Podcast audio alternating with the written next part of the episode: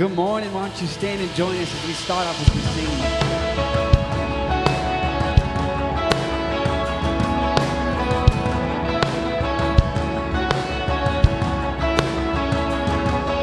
The earth could not contain its joy. So mountains were born, mountains were born. The sea could not contain its praise. Mighty waves roared, the mighty waves roared.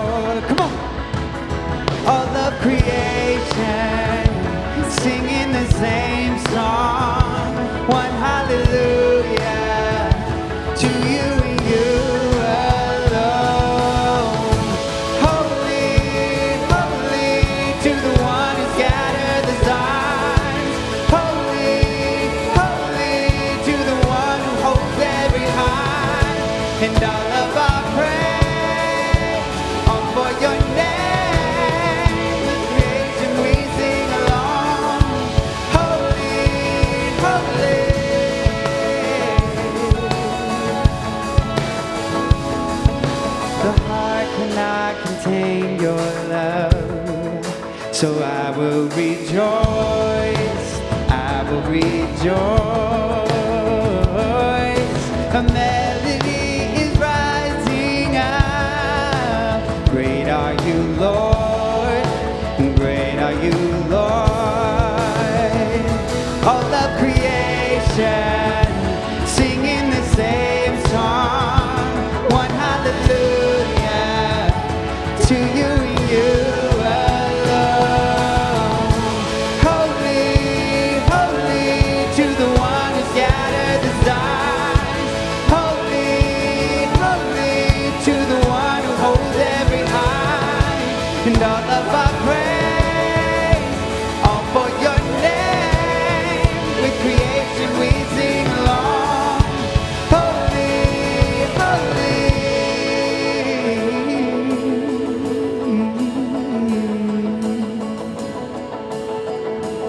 Let's sing this out.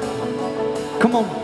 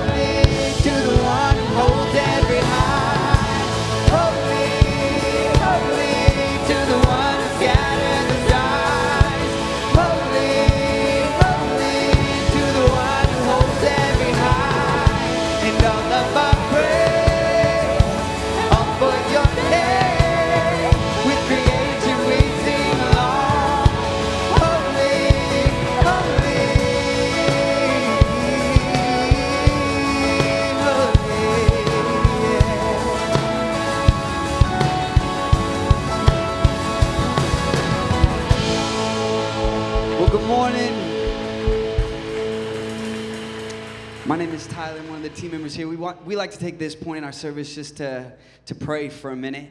Um, happy Father's Day to all dads. We're here to celebrate you guys today, but we also know that uh, just because it's Father's Day doesn't mean there aren't prayer needs, right? Um, got a lot of things going on in the life of our church.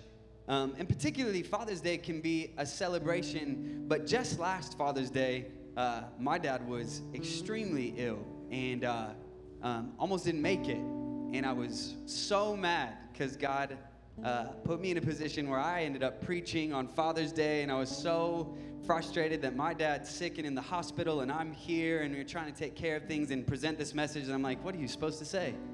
And it was raw. I'll just be real, it was raw. But for some folks, this morning is it can be tough. This isn't always. It, it is a celebration for those of our dads who are in the room. Um, but there's a lot missing, and uh, we want to pray.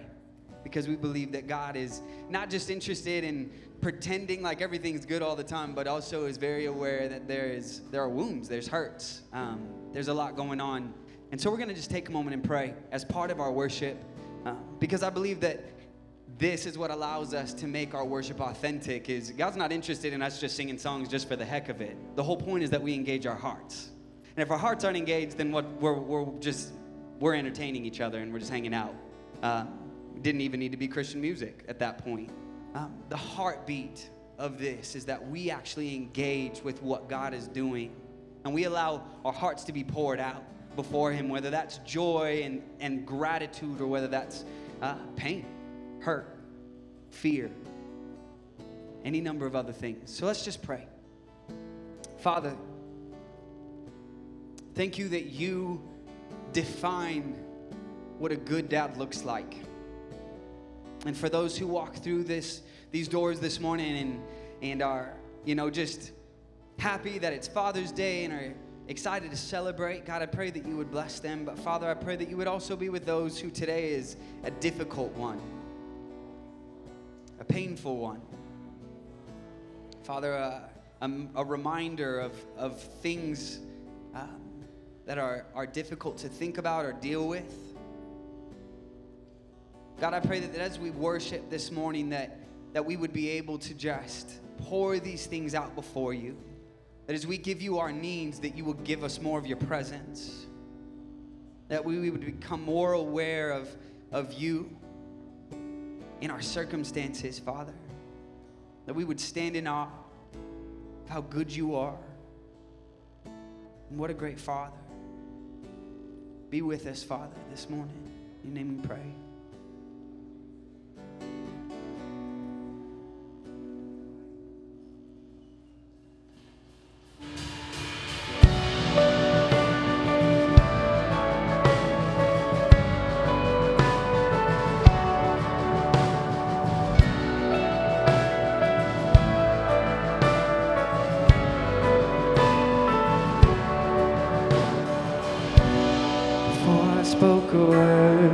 You singing over me. You have been so, so good to me. Before I took a breath, you breathed your life in me. You have been so, so kind. And oh, the overwhelming, never ending, reckless love of God. Oh, it chases me down, bites till I'm found, leaves the 99. I couldn't earn it, and I don't deserve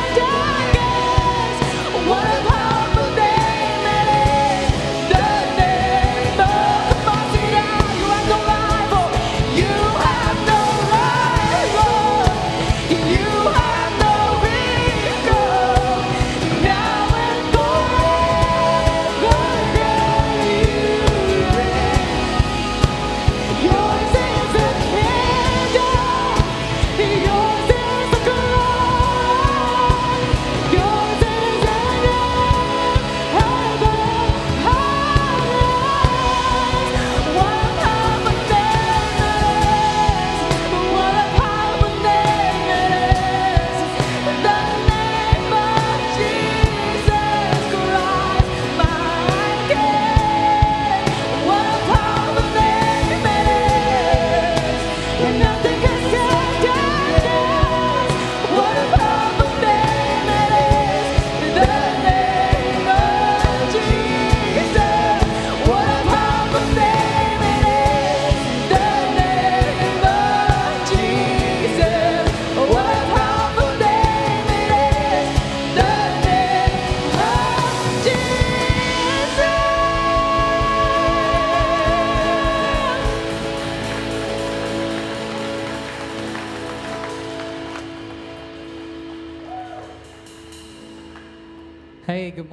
Church. Uh, my name is Kyle, and today I'm going to be talking to you about giving. Um, sorry if it uh, seems a little off base, but I just got done playing guitar.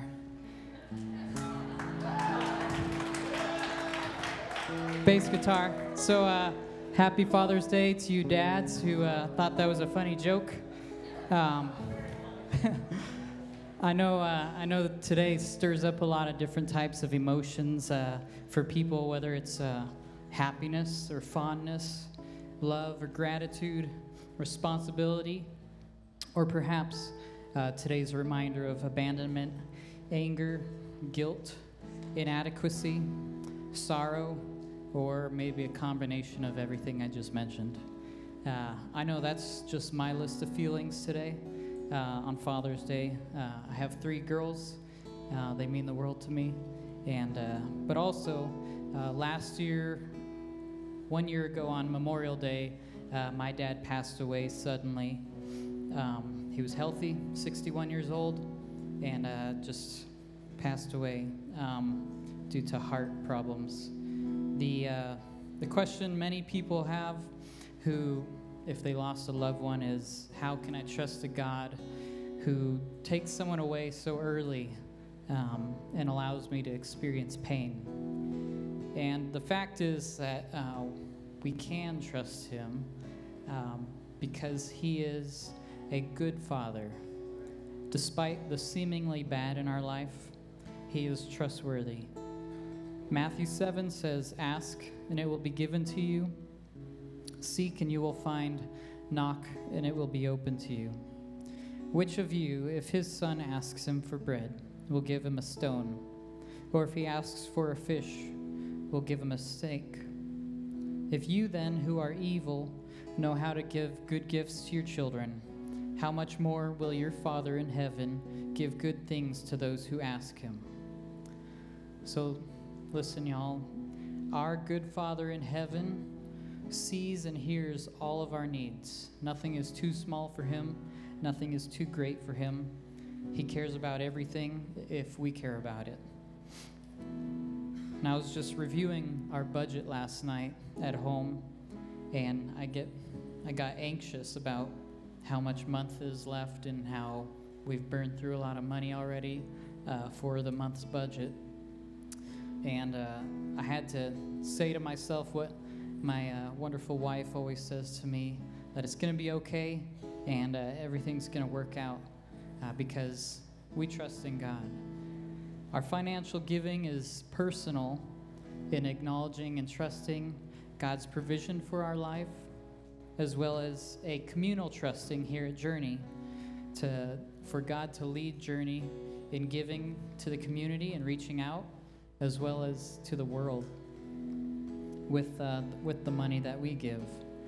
So I know uh, my kids aren't concerned about where money comes from for food or clothes or putting gas in our car to go different places because the supply is beyond their knowledge, it's beyond their comprehension.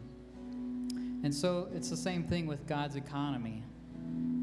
So, the question I want to ask you this morning is do we trust the good Father despite how our earthly father figures may have distorted our view of Him or even how many digits are in the bank account? So as the ushers come forward, I'm just gonna just gonna pray. Um, dear God, I thank you so much that you are good that we can trust you because you have the best for us in mind. That's what you want for us. And I thank you so much that Jesus set the example of a relationship with the Father and that we can follow that. And through Jesus, we can have part in that. That you, God, are always seeking our hearts that you are always wanting us to trust you as a child trusts a parent for everything we need, whether it's financial or relational or whatever it is. God, you are trustworthy. And you allow us to have that faith in you through Jesus. I ask that you bless this giving um, in our in our church as we uh, step out and trust you financially and um, trust that journey will uh, further your kingdom through the funds and just help us to have that faith and trust in you, God, to, uh, to rely on you for everything. In Jesus' name, amen. All right, well, we got some announcements while this these buckets are going around for you. Some things going on in the life of our church. Kyle liked that uh, that dad joke, by the way. if you got any others, you're welcome to share. I put him on the spot. First things first, if you are joining us online, welcome and thanks. We are going to uh, send out our love to our dads online. Uh, if you are in fifth or sixth grade and you are a part of the Sunday school program, you can go ahead and head on out to your classrooms. And also, if you are new to Journey, uh, welcome. First of all, we're glad to have you here on this day. And if you go right out the doors and to the right, we have a place called the Hot Spot where you can get a tasty treat Very as tasty. a gift. Yes, very tasty. We also, for Father's Day, it is Father's Day if you didn't know. Happy Father's Day. Where's my dad's at? Usually at churches on Sundays, churches are notorious for uh, for beating up dads. They encourage and love their moms, and they beat their dads up every Father's Day. We're not going to do that here. So for you, we have a little gift outside, just a little something. It's uh, you can get a grab a couple there uh, dry rubs and spices and, and herbs for some barbecue for cooking. So if you want to have a barbecue later, there's also some cornhole out there so you can hang out, play some games, and have a good time. All right, and if you've seen the past few weeks, we've had uh, baby bottles out there for the CareNet, raising money for them and stuff. Uh, those are due today, so hopefully you remembered it and you could turn it into the hot spot. But if you forgot, we will take it next week too, because we won't refuse money for them as we raise money. That's right. It's always true. The last and final thing is if you are interested in MOPS, it's our Moms on Purpose group. Um, if you are interested in joining or being a part of the leadership, we have an interest meeting this Saturday, the 22nd.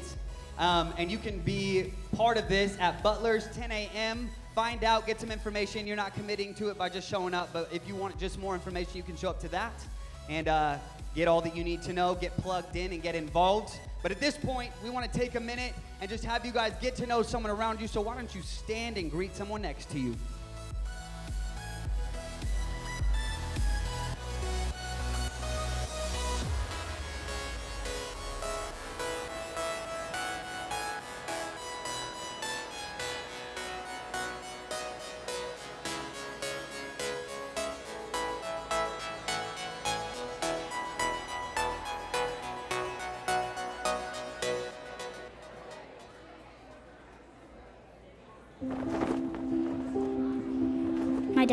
Fly.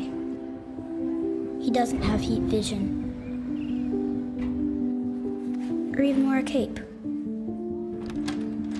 He doesn't battle evil villains. He's not invincible.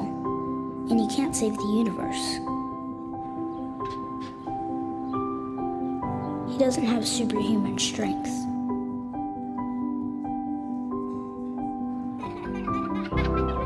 He's just super. Because he's my dad. You know, happy Father's Day, dads. What I, what I really love about that, you're going to probably crank me up a little bit here, losing my voice. What I really love about that video is that that's the truth. He's saying, My dad doesn't wear a cape. My dad can't save the universe. My dad doesn't fly. He's not a superhero. But my dad's super because he's my dad. And here's the point hey, dads, we want to honor you today and we want to celebrate you because honestly, um, it's tough being a dad.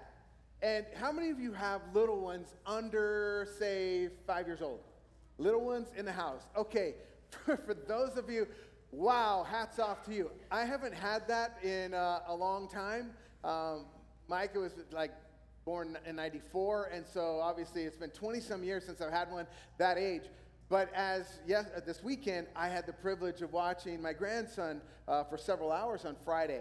So we started out with just playtime, and it was throw rocks to the dog, throw rocks to the dog, throw rocks to the dog. And I'm telling you, I got one of those dogs that never gets tired of rocks. And if you're just sitting there unaware, it will bring a boulder and drop it on your foot just so you will play. Well, Onyx loves throwing rocks to the dog.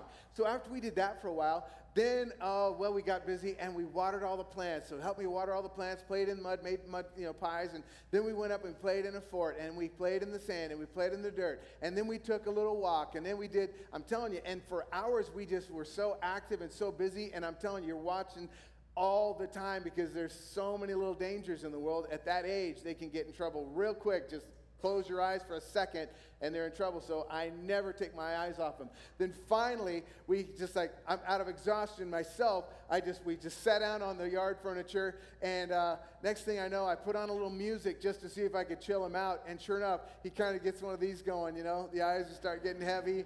And uh, it's as if he knew I was watching. So he looks at me like, I'm not tired. He, he just gives me that look like, you can't, you can't wear me out, Grandpa. And he gives me that look. And so I just kind of smiled and I started nodding. I just kind of nodded and kind of closing my eyes. I just want to see if, you know, yawns are contagious. I wanted to see if Sleepy was. So I'm like, so I start doing this, and next thing you know, he's kind of like this. And at that age, their heads are bigger than their body. So pretty soon his little head just starts going like this, and uh, sure enough, blonk. So we just kind of crashed and took a little nap together in the yard, and I'm telling you, I love it.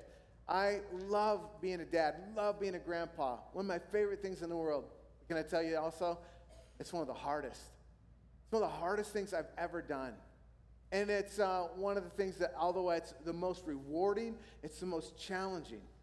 And, and I just want to tell you, dads, today, um, the reason, you know, I'm not talking about how to be a super dad is because there, there's not any really super dads. They're just dads. There's just people. And guys, we're all cut out of different cloth. There's some similarities between us all. I mean, we all pretty much have testosterone, so there's certain innate things about us. We all have brains and bodies, but we're all unique. And your story and your parenting and your style is going to be a little bit different than everybody else's. But what I, what I know about dads, what, what I kind of feel about myself sometimes, is that dads are constantly under this pressure to measure up. And the problem is, we had so many of us had very few people in our life to actually learn to father from. It's not, they didn't take us through classes. There were no schooling, you know, like classes you could take in college, like how to be a good dad or good parenting skills or budgeting for, you know, for dummies or whatever. There just weren't a lot of those things.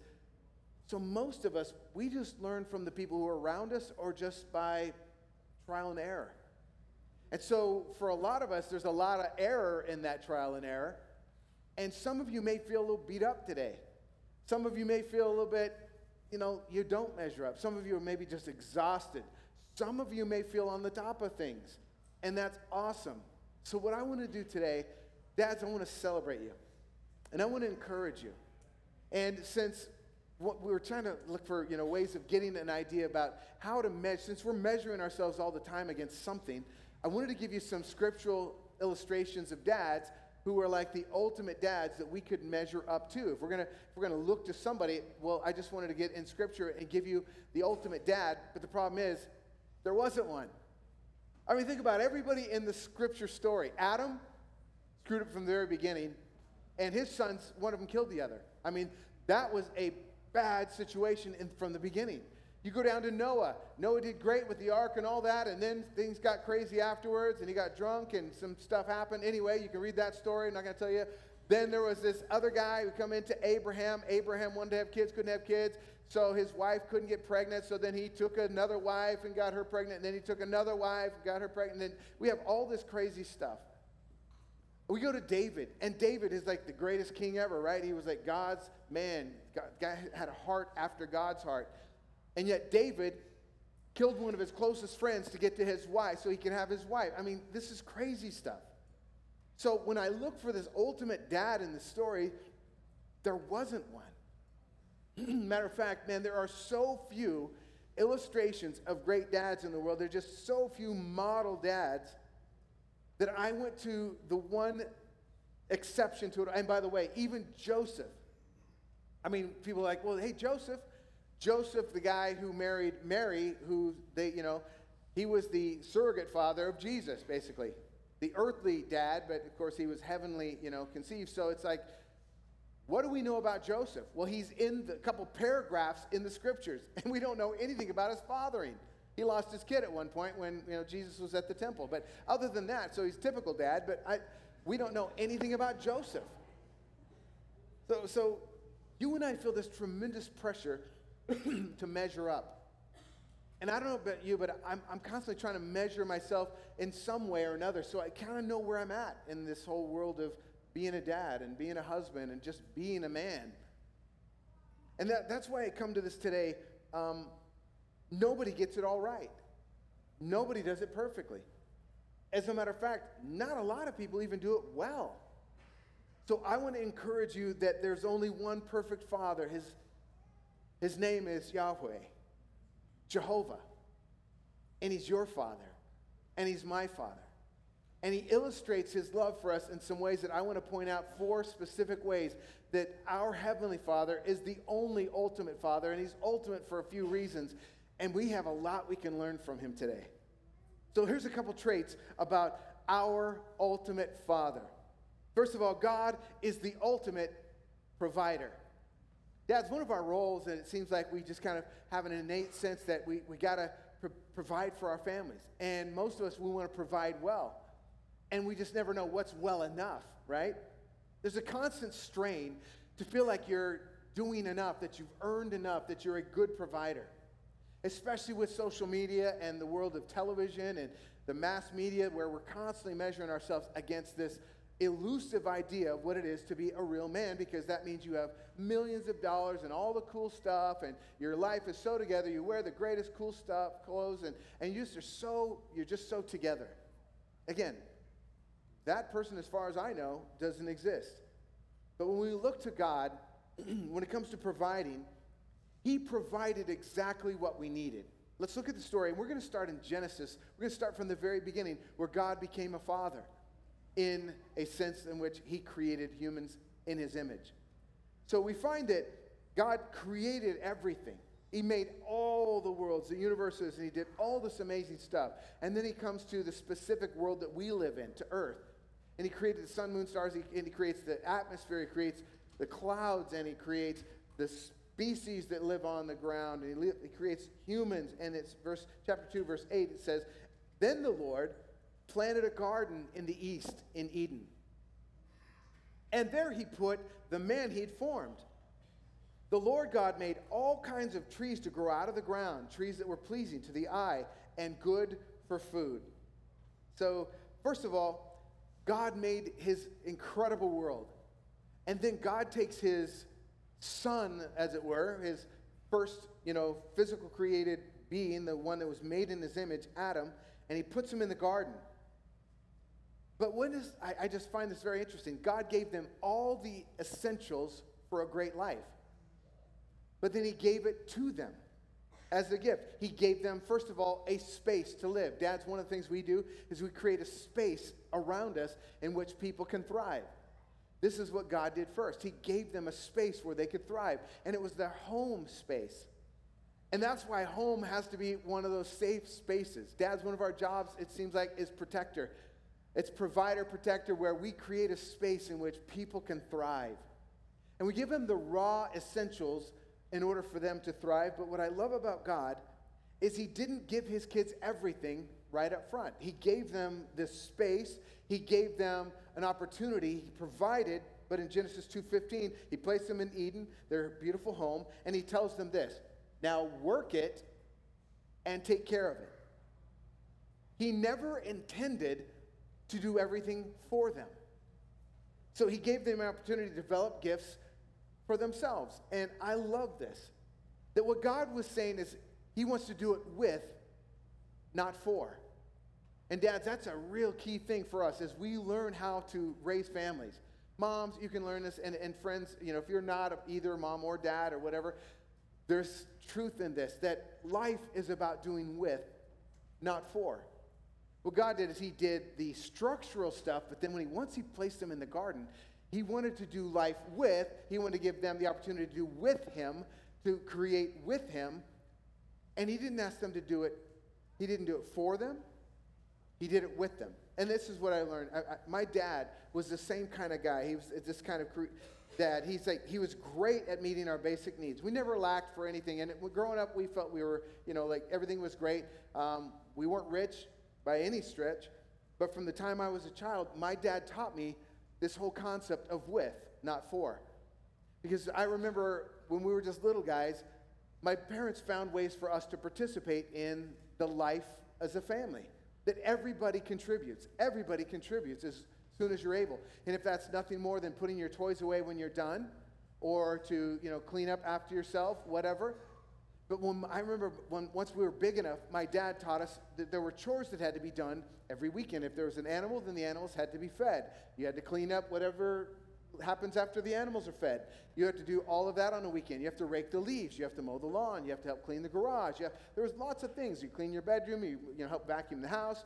Mom and dad both busy, so we all learned to do our part. I love that. And one of the ways that my dad did this, he said, hey, listen, there are no cartoons until the work's done.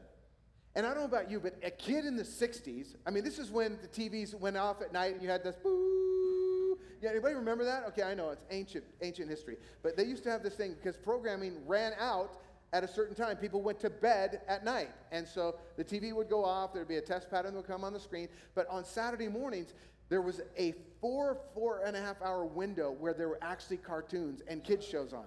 And it was Saturday was the only day that we had cartoons because the only day we were home. But that was the day we got to watch cartoons if we got our work done. And so you can imagine the motivation. We wanted to get all this stuff done so that there was that time to catch some of the cartoons. And dads, I think one of the keys that we, we can pick up is that God intends for us to give our families amazing opportunities. But He wants us to learn to work with them, to teach them, to give them responsibility. Later on, when I was in elementary school, my first bike I got for Christmas, it was, you know, typical Schwinn, you know, it had the, the sissy bar on the back and the banana seat, and it was just a cool, cool ride. And I was thrilled. I loved it. Even had the little tassels coming out of the hand. I don't know why, but those are cool.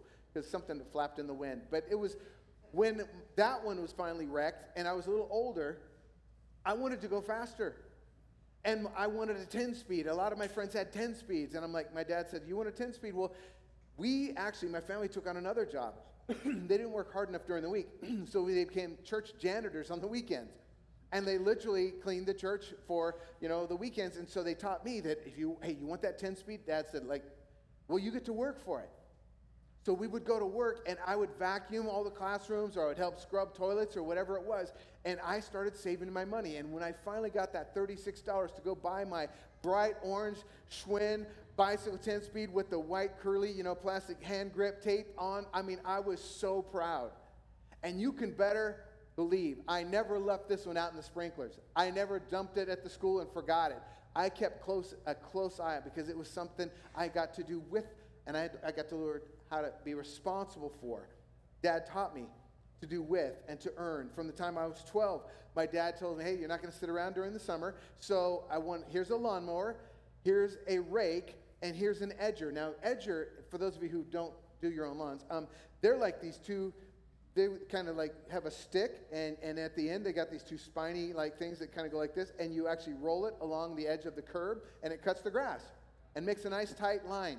And my dad got me all that and he said now we're going to go around the neighborhood and he helped me go the first couple doors and knock on the door and say hi my name's dave. I'm looking for you know yards to do for the summer. You know can i do your yard? And i got a lawn route and with that lawn route i got to do things my dad taught me how and then he helped me do with so then I got to do things like buy my first mini bike and upgrade my go kart and fun stuff like that. The point is, dads, your role is not to do for everybody.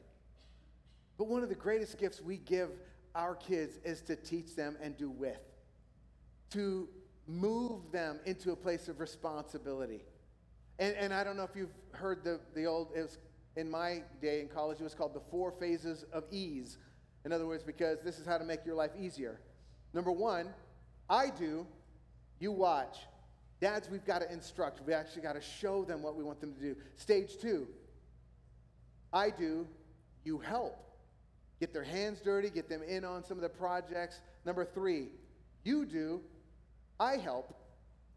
And number four, you do, I go take a nap.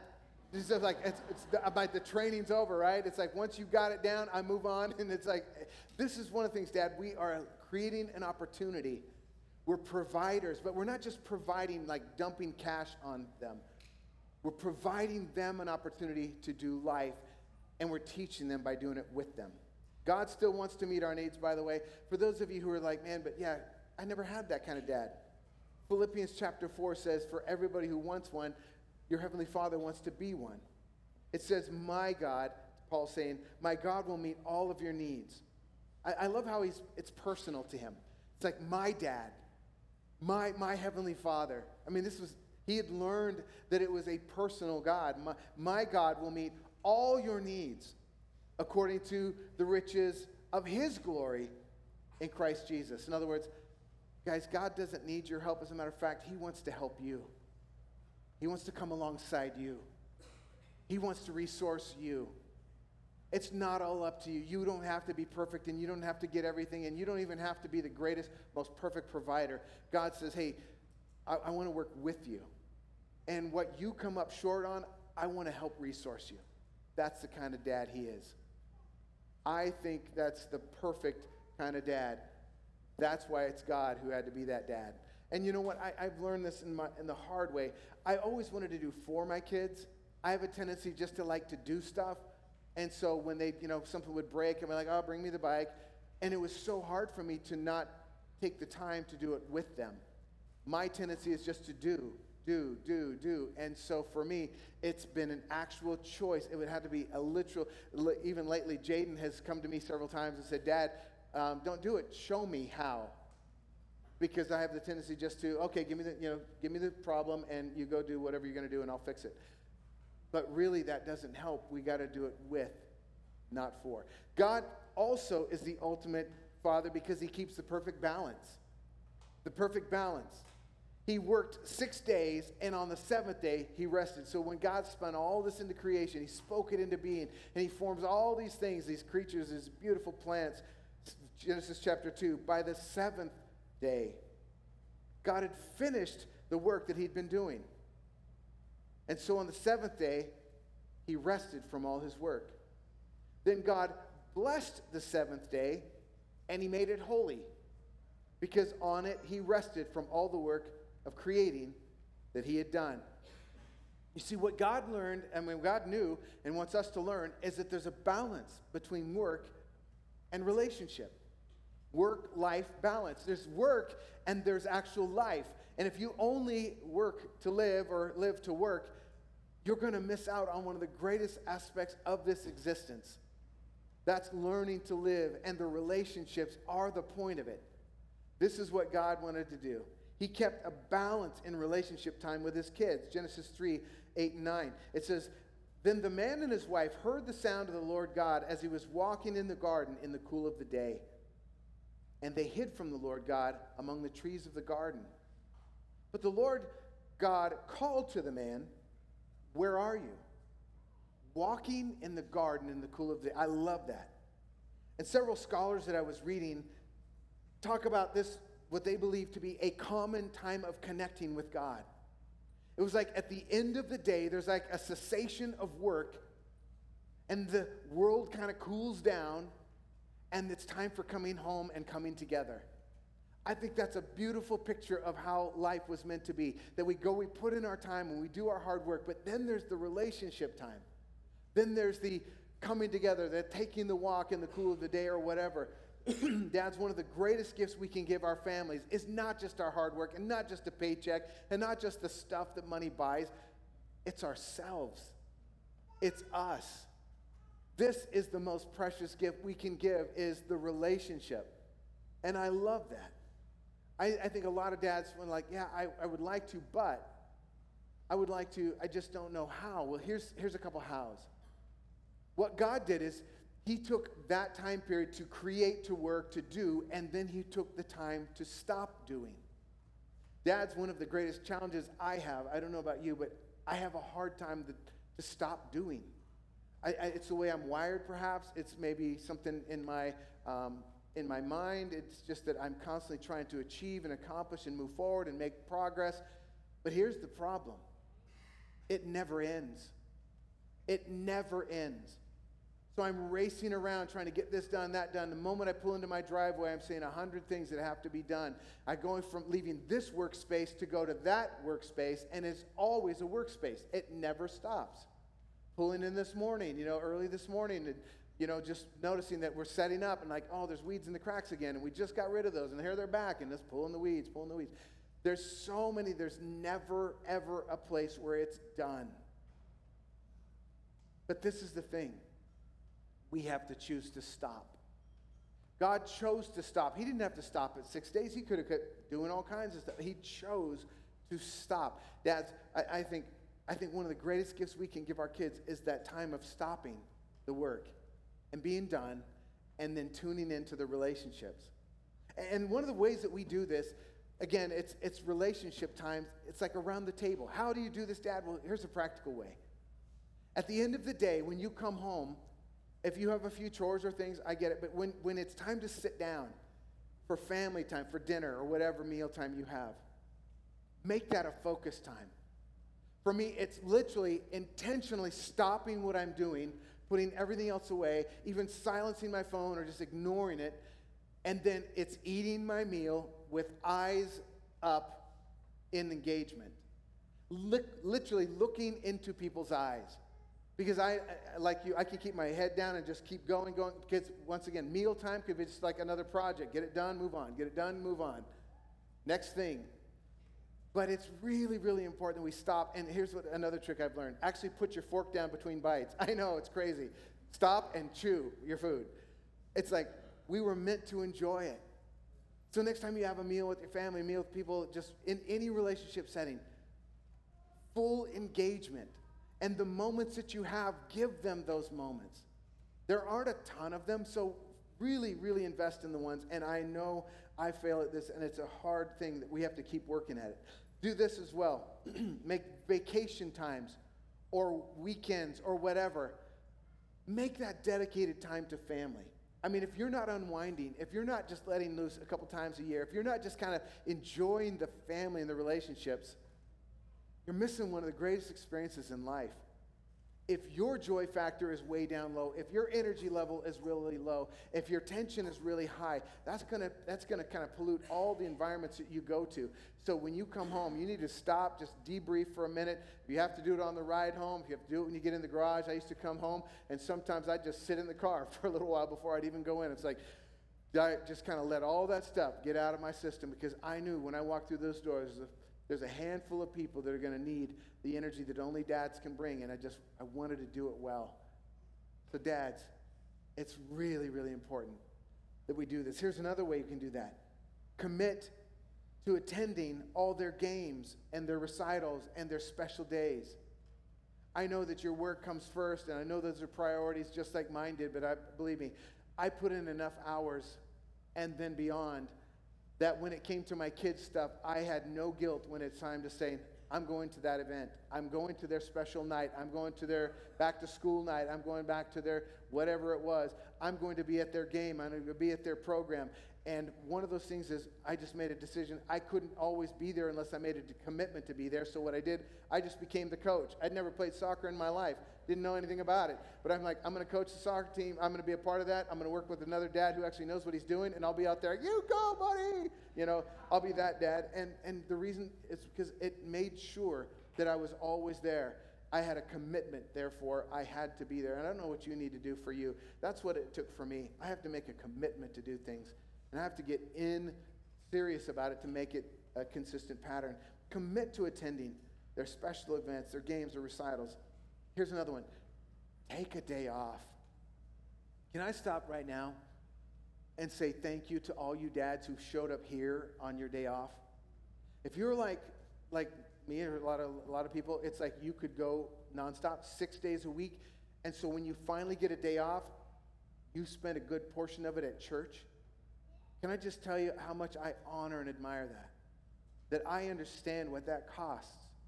And that I think that that is one of the greatest statements you will ever make to your family that you are putting God and faith at the top of your life and saying, guys, we don't do this in the gaps. We don't do this when we make time for when, just, when we get a free day. We do this as the first thing at the start of the week because when the, the Bible says, if I put God first, if I seek his kingdom first, he's going to make sure all the other stuff comes together. So I want to honor you and celebrate the fact that you are here today because that is one of the greatest gifts you can give is by by stopping the work, putting your fam, put yourself and your family in a space where God can speak to you, can work in you, can bless you, and can heal you. You need it. Bring them to church. Take a day off. Do what you need to do to get your energy back up. Do what it takes to make yourself feel alive again. Today, I hope that it's all about you, Dad. I hope wherever you're going, whatever you're doing after this, it's about honoring you and, and resting and recovering and just being treated like the guy you are, a special guy in people's lives. My dad loved to work as well as anybody I've ever known. He grew up in a farming family, and they worked sun up to sundown, and then. And so when we were little, he, you know, he'd left the farming, but he had taught us a lot about that same work ethic but he was also a guy who rarely missed my games. He was actually my coach as a little league player because he knew that was one way he would be invested in my life. And I'll never forget when I got those hits, when I got a home run and I turn and I'm headed home and I'm looking at my dad cheering me on. And I know not everybody had that, but I want to tell you that you have a father in heaven who's your celebrator. He is your fan. He is he's jumping up and down for you. And dads, this is one of the gifts we can give our kids. And if you're not a dad now, if you will be a dad one day maybe, this is powerful that you celebrate their lives. The relationship work balance. That's a gift. God did it, and He invites us into it. Another thing, God gave the ultimate structure. He gave us this, this balance of freedom and boundaries. Chapter 2 again. Verse 15 The Lord took the man and he put him in the Garden of Eden to work it and take care of it. And the Lord commanded the man, You are free to eat from any tree in the garden, but you must not eat from the tree of the knowledge of good and evil. For when you eat it, eat from it, you will certainly die. There's an assurance. He says certain. He's saying you will, it's an emphatic, you will die. These are all for you. All of this is for your joy, your pleasure. It's, it's all for you to have thriving and the best possible life. Um, there's one thing over here. It's not for you, not for now. I don't know what God intended that, but we didn't get that part of the story. What we got is that man and woman decided to do it anyway. But what God did is He put him in the garden and then He gave him clear parameters about his expectations. One of the great gifts we can give our families, in particular our children, is a clear understanding of what we want. Isn't it hard when you feel like you always are trying to please, please the unpleasable dad? Isn't it hard when you feel like you're always trying to live up to expectations that are never known? Do you have a boss? Any of you work for somebody that's like, I have no idea when, I, I know when, when I'm doing it wrong because it's kind of like the silent slap boss. In other words, when you're doing it right, no celebration, no honor, no anything, it's just silent.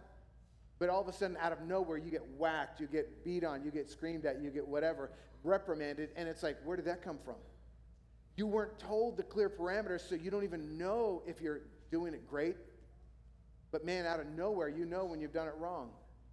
God was the kind of God that He started us off by saying, Hey, here's the, here's the parameters. Here's all the good I want you to experience. And by the way, this was all designed to give you a powerfully fulfilling, happy life. So enjoy it. Get out there and explore, do all that stuff. But here's, here's some reality. Um, there are things in this world that will hurt you. They will destroy you. As a matter of fact, they will, they will literally kill you. They will take your life and separate us in our relationship. But then He gave us the freedom. He's always been that way. God gave us clear instructions, but He gave us consistent discipline. He gave us the freedom to choose for ourselves. He warned us choosing badly has consequences. It means death and separation from Him spiritually. But choosing life means joy and peace and relationship of flourishing. I think that's one of the great things. And again, I go back to my dad. I was blessed with an amazing dad. My dad was big on discipline. If you've never heard the pop, pop, pop, as a belt comes out of each belt loop, you have not lived. It- you do not know fear until you hear that. pop, pop, pop. I'm telling you, it is a sound that across the room, you know that it is time to stop and give attention. That is just one of them. My dad had one of the most powerful fingers in, in humanity. I mean, he could thump, and it's like a ripe melon. And that was at the table. It was literally, it was, it was reserved mostly for the dinner table. If you were close and you were acting up, you just got a reminder. And it was the melon. It's like, we're testing the melon. It's ripe. You know, it's like, you got a good thump. And it was one of those, and again, please don't report him. This was years ago. I, I know that belts and all that stuff, that's child abuse today. Back then it was called discipline, and that's how you loved your kids. But this is what I, my point is. There was always the sense of, here's what I want you to do, and it'll give you blessing and thriving. And my dad was clear about the rules, and he was also clear about what not to do. I know some of us dads, we get this a little out of balance. I remember one particular time when I was the dad, my kids were teenagers, and I came home, and it was like afternoon, and so I walk in, and I could hear music upstairs. And I'm like, oh man, sounds like I don't recognize that music. That's not Christian music. I don't, I don't think that's honoring Jesus music. And I'm, and I'm here, I'm Pastor Dave. I go marching up the stairs, and as I walk up, there's Tyler and Chase and two young ladies. I didn't know. And that's fine that they have friends over. That's great and all that, living out in the public space and all that. That's the rule. And so they're out and, and they're having some fun time with music. And it didn't take me a split second to recognize the fact that some of the words coming out of this music was not from the Bible, not parent approved. There was explicit content. I think it said hell or something. No, no, it was actually, it was just a few words. It, were, weren't the worst words in the world, but they were bad enough. I'm like, oh, you know, and the pastor, and I think that the hair goes up on the back of my neck. Oh, no, not in this house. And I just remember walking over to the, DV, the CD player, putting the button, and the thing slides out, and I picked it up, and I go, and I just snapped it in pieces. And I'm like, who's put this on in my house? Anyway, it's just something like that. I, I don't remember exactly what happened, but I do remember two young ladies, and they were gone. Never even got to know their names. I don't even remember their faces. It was over in a heartbeat.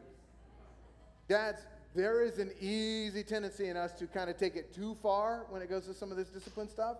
It's really easy for us to get, you know, just, but here's the thing let the discipline fit the crime. Let, let the punishment fit the crime. Let it, let it, in, in that situation, yeah, whippings all around. All four of you stand, no, no, it's, in that situation, it's like, hey, you guys, you know, conversation, conversation. Hey, this is why we don't do this. Um, you two go to your rooms, and you, goodbye. I, I don't know. The right thing to do would have been a conversation and then discipline follow. But a lot of times we react with the physical or the screaming or all that kind of thing without explaining the parameters of why we are doing what we're doing, why it's wrong, and uh, what we expect in the meantime. One of the things we implemented as, as parents when our kids were really little, and, and you know, this was just something God gave us directly to Lori and I, and it was just like from heaven, and we just kind of made this up on our own called the repentance bench. No, I'm just kidding. We, we stole it from somebody. I don't know where it came from. It was one of those parenting classes, I think, but we got this thing. It's called the repentance bench. Literally, we got a little bench, kid sized bench, and it was like this, and it set up against one of the walls in our kitchen. And again, what, what the thing was so great about this is when the kids acted up, when the kids got in trouble, or even better yet, when they got in a fight, which happened a lot. We had four kids of our own, plus we just brought a whole lot of others. And if you're one of my other kids, you know, love you. I, I know you're watching. What we did, though, we made them sit on the repentance bench. And the thing they had to do, which is brilliant, this is the part I love about it, and I wish I'd have thought of it myself, but they had to own what they did wrong before they could get up. That means they had to tell you what was wrong about it, so there had to be a conversation. So, what did you do wrong? I punched my bubby. Okay, you punched your bubby, and there was no blaming somebody else. You could not say what somebody else did. You could not point the finger. You could not shift the blame. You could not, but he made me, or she said, or whatever. It was just like, I did this. And once they owned it, they had a chance to repent, in other words, to apologize and tell them they were sorry for what their part was. Again, only owning their part. And then they had to hug. And I love that part. They hated that was the worst part of all when they had to hug and then they had to go. But this is what I learned about the repentance bench. It's way, the way God works with us. He defines for us the parameters of our lives and then he tells us what's going to happen afterwards. And then he invites us when we screw up to sit down and to own our stuff and to confess it and then to learn how to work. What should you have done? Because that's the other question. What did you do wrong? What should you have done? What do you need to say? Simple little thing that the repentance bench taught. but this whole love, discipline, balance is so important that God has been the perfect father when it comes to this. He's always been that way, loved his children enough to teach us the beauty and blessing of life with him, but loved us enough to warn us of the devastation of life without him. Children of Israel got, man, they got a whole book of instructions. They're called the Torah from God on how to stay right with Him, how to work well with each other. And man, they didn't follow it very well, but they knew, they always knew what God expected. I think that's a gift we can give our kids. They, they know beforehand what is right and wrong so that they don't have to be surprised. And then the correction actually helps them to discover why that was wrong, what could have, you know, what they could have done better, and then own their stuff. Deuteronomy 30, verse 19. This is part of that text God gave them. It says, This day, God tells them, I call the heavens and the earth as witnesses against you, that I have set before you life and death, blessings and curses. Now, God's begging them practically choose life so that you and your children may live. What God is saying is, I want you to have a great life. I want you to have the best possible experience. And I've even shown you the way. Here's blessing and prosperity and great living. And here's brokenness and pain and separation. Cho- please choose life. And that's what parents we do. We lay out the parameters. We teach our kids what's right and wrong. And then we, at some point, have to allow them the choices they make. And this is where I kind of, kind of, from here, God was full of grace and truth and what God invites us to do then is to kind of do the same, because here's what we need to learn finally God offers us the ultimate forgiveness. Because here's the problem most of our kids, like most of us, they're going to choose to do the wrong thing at times, maybe a lot of times. Maybe you're still trying to learn how to do the right thing. And God wants you to know that as a loving father, He's got incredible grace for you. God knows what you're made of. The scriptures say God knows you are but dust. He knows where you came from. He knows the fallen nature that we all have that Adam just kind of passed on to us. He knows our tendencies. Man, he knows what it is because Jesus walked the earth too to have testosterone. He knows what our eyes can do and the temptations that we live under. He knows the pressures. He knows the weight. He knows all of it. And what he knows is that our hearts have a tendency to want to go out there and, and do it on our own and discover what he said was not good, just like our parents had to teach us, and we wanted to try all the boundaries. We want to test all those things. Well, that's kind of our nature as fallen creatures. God didn't make us that way, but the fall of man in Genesis gave us that tendency. Here's what we find Luke chapter 15, as the story progressed, so we see the man and woman fall from God. We, we see that, that devastation worked its way all through humanity. And then it comes all the way through the story to Jesus. And Jesus is trying to help people understand what God looks like and what he's like towards them. And he tells three stories. He tells a story about this woman who lost some coins and she turned her house upside down till she found one. And she had a big party, invited her friends over because she found her coin. Then it, talked about a, a, shepherd who lost a sheep. He, he, had a whole flock of sheep, but one got away, one got lost. And he, and he went high and low, and he entrusted his other flock to somebody to care for while he chased after that one sheep. And then he tells a story of a lost son. And the story goes that the father had two sons, and, and his youngest son came to him one day and said, Dad, uh, basically, I wish you were dead. I want my, I want my inheritance, and, and you know, you're still living, so who knows how long it's going to take for me to get it, but I, I need some money, and, and I, am tired of living here like this. I, I want to do my own thing. And I, I want my inheritance now. And it says the Bible, it's a story, it's a parable. So in the story, Jesus said that the father acquiesced and gave his son what he asked for. He gave them all his money and the inheritance that would one day be his. And he told him, you know, basically, Dad, I'll see you later because I'm gone. And he takes the money and he leaves. And he goes to a far off country and he lives while he moves to Vegas and he parties it up for as long as the money lasted. Literally, it's like wine, women, and song. He just blew it. And he said, while everything was good, he had lots and lots of friends around, and they just spent, spent, spent, spent. And finally, the money ran out. At the same time, as, as chance would have it, there was a famine in the land. And the famine made it so that it was very, very hard to get food. And so this young man couldn't even get a decent job. He had to li- literally rent himself out as a you know, pig feeder. He had to work in the slop with the pigs. And said he actually looked at the pig food and he was so hungry. He was like, oh man, I'd just love to eat this. And it came to, finally, he came to his senses, the Bible says, and he remembered that my father has servants. The, the lowest worker in my dad's employment lives better than this. I mean, even the house kids, you know, the kids that just kind of work, they're, they're, they're the ones that are treated like family practically. And here I am in a foreign country living like a slave. I'll go to my dad's, at least in my, I know my dad would let me probably come back as a slave. If I really, really begged and told him how sorry I was, I could just be his slave. At least I'd be tr- treated better than this. And as he's formulating this plan, he gets himself up and he heads back. And as it says in the scriptures, that while he was a long way off, the father saw him. Some of you need to know that, that you've disappointed your dad or you're disappointed in your dad. That we've all disappointed somebody. And this story says that the dad, while he was a long way off, saw the son and said, That's my boy. He's like, I can kind of tell by the way he walks. I taught him how to walk. He's picturing his son, and he, he says he jumped up and he ran to his son. He threw his arms around him. The son started his deliberation. He's like, Here's the speech I've been practicing. Dad, Dad let me get this out. Dad, I'm so sorry. I've, I've sinned against heaven and against you. I am so sorry. I, I don't even deserve to be called your child. So please, would you take me in as your servant? And dad stopped him mid sentence and said, Listen, my son has, has returned. He was dead to me, now he's alive. He was lost to me, now he is found. And he goes on, quick, verse 22 bring the best robe and put it on him. Put a ring on his finger and sandals on his feet. Bring the fatted calf and kill it. Let's have a feast and celebrate. For the son of mine was dead and is alive again. He was lost and is found.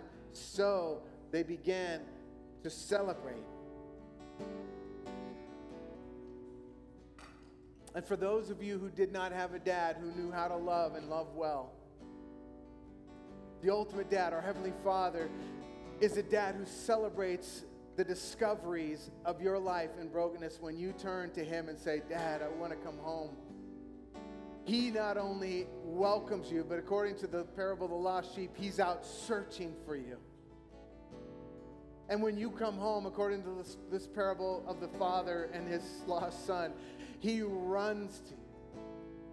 And if you've never had the warm embrace of a dad who celebrated your coming to your senses and coming home, then this is your story. Your Father in heaven wants to wrap his arms around you and love on you and celebrate you and throw a party in your honor. Because what we learn about the ultimate Father is he is a forgiving father and dads, one of the greatest gifts we can give our kids is to get over the offenses and the failures. Once they've owned them, we move on from them and we just continue to forgive. And some of you, it's not it's not your kids you need to forgive, it's the person who should have been your dad. Some of you in this room, I can't even imagine the stories that you have to tell about what you went through and the loss that was there because of the lack of a loving father. But all of us, like sheep, have gone astray, the Bible said. All of us has taken our own way, and that way has separated us from the love of our Father. And today, the Father is saying, I want to be dad again. Come home. For God so loved the world that he gave his only one and only Son, that whoever believes in him would not perish but have everlasting or eternal life. And I think that the most important thing anyone could do today, if you've not done this, is step into the arms of your Heavenly Father. Come home. Do this. Make God your Father. The disappointment you've experienced with other fathers, this, this, this is human. But can you step in and let your Father in heaven wrap his arms around you? I believe that's the story God's writing today in somebody's life. And I think that's your invitation. He'll place you in his family. He'll teach you how to live. He'll show you the way to walk and flourish. And he'll teach you the things, the parameters that will bring life and death. And then he'll invite you in to live with him forever. He'll put his spirit in you to teach you how to live, to guide you. And this is the invitation this morning from your ultimate Father. Can I just pray over you? Because what I want to do, I want to give you guys a chance, and particularly your dads, just to breathe again.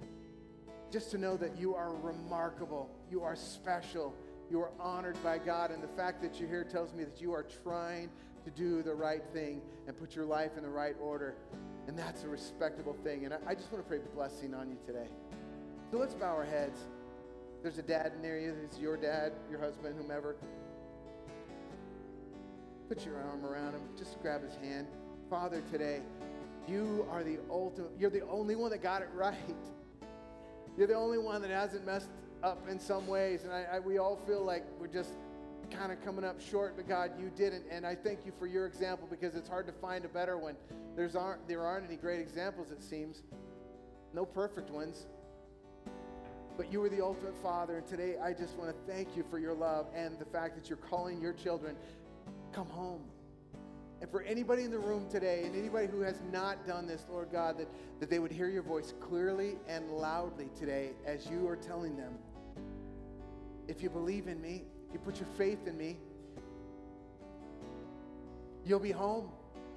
You're so close. Just step over the line and just go ahead and own the stuff that you've done that's broken you. Just go ahead and admit the things you've done that have destroyed you. And then let me heal you. Let me forgive you. Let me cleanse you because you are the gracious, loving, forgiving Father. And I pray, Lord God, today that somebody in this room would take that story to be theirs, take that opportunity and own it. Would step into your loving arms today, be forgiven, and start that life as your child with their heads bowed and eyes closed, man, if that's you, that today just your step would be a placing your faith in Jesus by just maybe a simple prayer. Father, I want to come home. And just like the guy in the story, I mean, I could just go on and start telling you all the horrible things I've done and, and that I don't deserve. And but God, I just am so grateful that you're not interested in me in beating up myself, but just owning my stuff and coming home, starting a new life with you that when I repent of my sins, I, I confess them, you forgive them. And today I do that. I confess I am that runaway son and I want, or daughter, and I want to come home.